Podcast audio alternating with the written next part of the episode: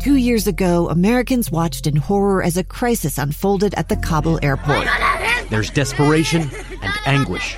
More than 80,000 Afghans have since arrived in America, but this story is still unfolding.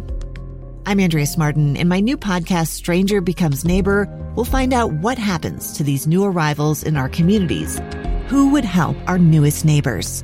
Follow us at kslpodcast.com, Apple Podcasts, or anywhere else you listen. Inside Sources. Inside Sources. Inside Sources. Where KSL offers Utah deeper insights on the news. Host Boyd Matheson divides rage from reason and elevates the conversation on issues crucial to our community. On KSL News Radio 102.7 FM and 1160 AM. From dealing with a worldwide pandemic to tragic shootings to earthquakes, fires, and floods, schools across the country face a variety of emergencies and disasters more often than we'd like. So, what do teachers and students, parents need to do so they can anticipate dangers and protect their schools? KSL is partnering on emergency preparedness with Be Ready Utah to bring you this information. Really pleased to have Ben Horsley, the Chief of Staff of the Granite School District, join us on the line to talk this one through. Ben, thanks for joining us today. Thanks for having me.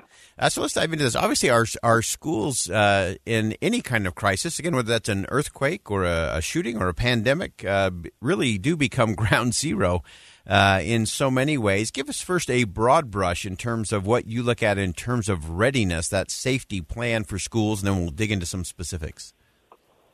Uh, we actually analyze and train regularly on a handful of scenarios uh, from emergency preparedness during a, a, disaster to emergency protocols related to uh, violence that can occur in our communities and even within the schools themselves.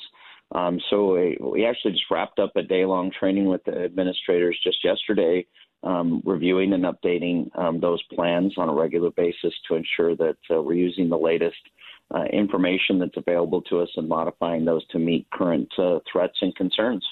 So let's start with just some some of the basics in terms of school supplies and preparedness. And again, this affects both our students as we're sending them to school, but it also is the school uh, having things on hand in case there's a need for for children to stay there. Give us uh, some insight on that.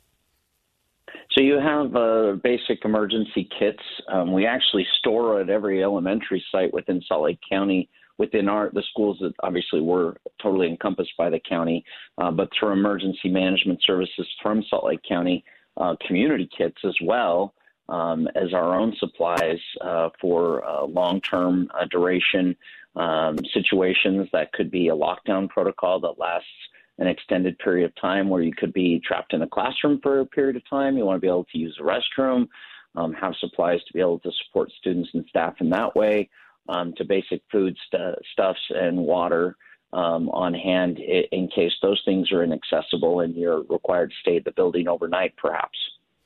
Uh, and so, as, as, you you mentioned that shelter in place uh, protocol, let's let's take that one step further uh, because there's also scenarios where you may have to get them out. So, what does the uh, evacuation protocol look like, and uh, and then also those unification plans? So there's there's two uh, standard protocols that most schools utilize actually several, but two directly related to what you're talking about.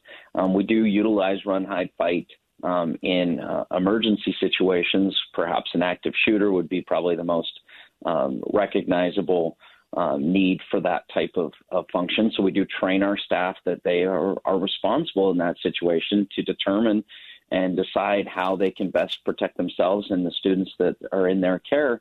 And in some instances, that may be evacuating the building um, or leaving the, the, school campus. And uh, we leave that entirely up to them in those types of situations and provide them with the information they need in order to make those situation uh, those decisions in a very dynamic situation.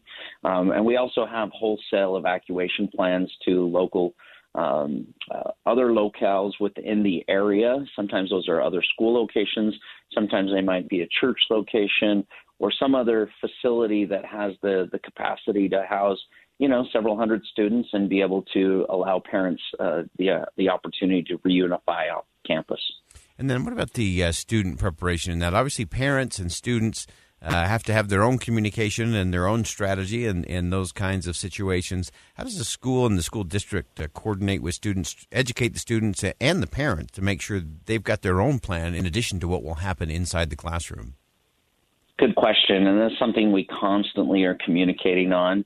In a district our size, we regularly have lockout protocols wherein there's something that's not impacting the school directly, but it's peripheral to the location. Perhaps it's law enforcement dealing with a bank robbery down the road or uh, serving a search warrant um, in proximity. We've had um, suicidal people in neighboring homes. Um, unfortunately, over the, over the time that I've been with the district, and in each of those scenarios, we will do what's called a lockout drill, wherein um, we have situations where the school is secured, school can proceed on the inside of the building, and uh, but we do secure the perimeter, and we have law enforcement on the outside to make sure people cannot come into the building. Um, so no direct threats to schools, but that happens on average about once a week, and so you can see there are certainly circumstances to get people to update their contact information so we can reach out to them uh, quickly. Um, we have uh, what's called a parent handbook that gets mailed home um, in the spring and in the fall, and it includes all the emergency protocol information. Uh, obviously, uh, we we share that information in abundance at the start of the school year, including training videos, age appropriate. Uh, for the respective age groups within our schools, and those got those get sent home as well. And we encourage parents to have those conversations with their students.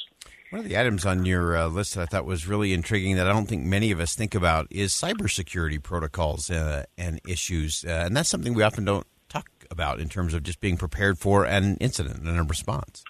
You know, this is an ongoing and growing challenge um, with cyberbullying and other threats that we're seeing. We had a whole situation um, last December prior to the winter break where there was a national hoax through uh, TikTok. And um, I'm just going to throw it out there to parents. It's my fervent opinion that kids should not have access to certain social media, including TikTok and Snapchat. So, um, if you want to, to see it from somebody who has the inside purview on how kids are using those tools, uh, please don't let your kids have access to these resources. It does not benefit them in any way, shape, or form.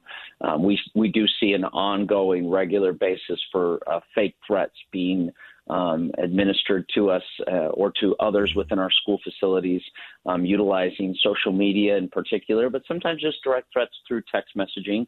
And uh, unfortunately, that's that's something where we don't have the ability to monitor tens of thousands of students and their social media and their phones.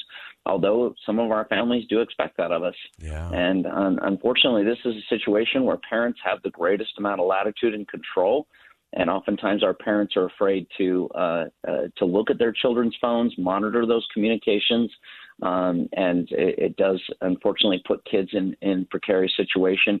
Not only when they're endangered with fake threats, we find very few of these threats credible, but we have to treat every single one of them very realistically. On average, we have dozens of kids um, uh, cited and uh, charged with making terroristic threats when they thought it was a simple joke. Yeah. So uh, it's something we desperately need the help of parents with on a regular basis. Uh, and then finally, just very quickly, Ben, uh, anything else that uh, you would hope that parents and students and faculty members would be thinking about as it comes to preparation? You know what? Uh, we go through drills on a regular basis. We go through a lot of different training. Um, we do need people to think about these things. Uh, the, the, chances and likelihood of some of these circumstances happening, um, such as an active shooter situation, are, are one in 10 million. Um, statistically speaking, our schools continue to be the safest place for kids.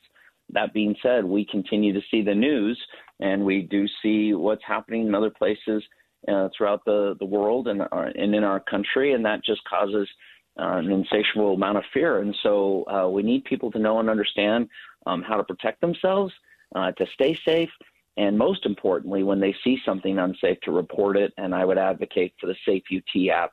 If there is an app that every student should have on a smartphone device, it's the Safe UT app where they can report unsafe behavior of any kind um, anonymously and allow us to be able to investigate those circumstances rather quickly. Wonderful. Great insight as always. Ben Horsley is the Chief of Staff for the Granite School District. Ben, thanks for joining us today.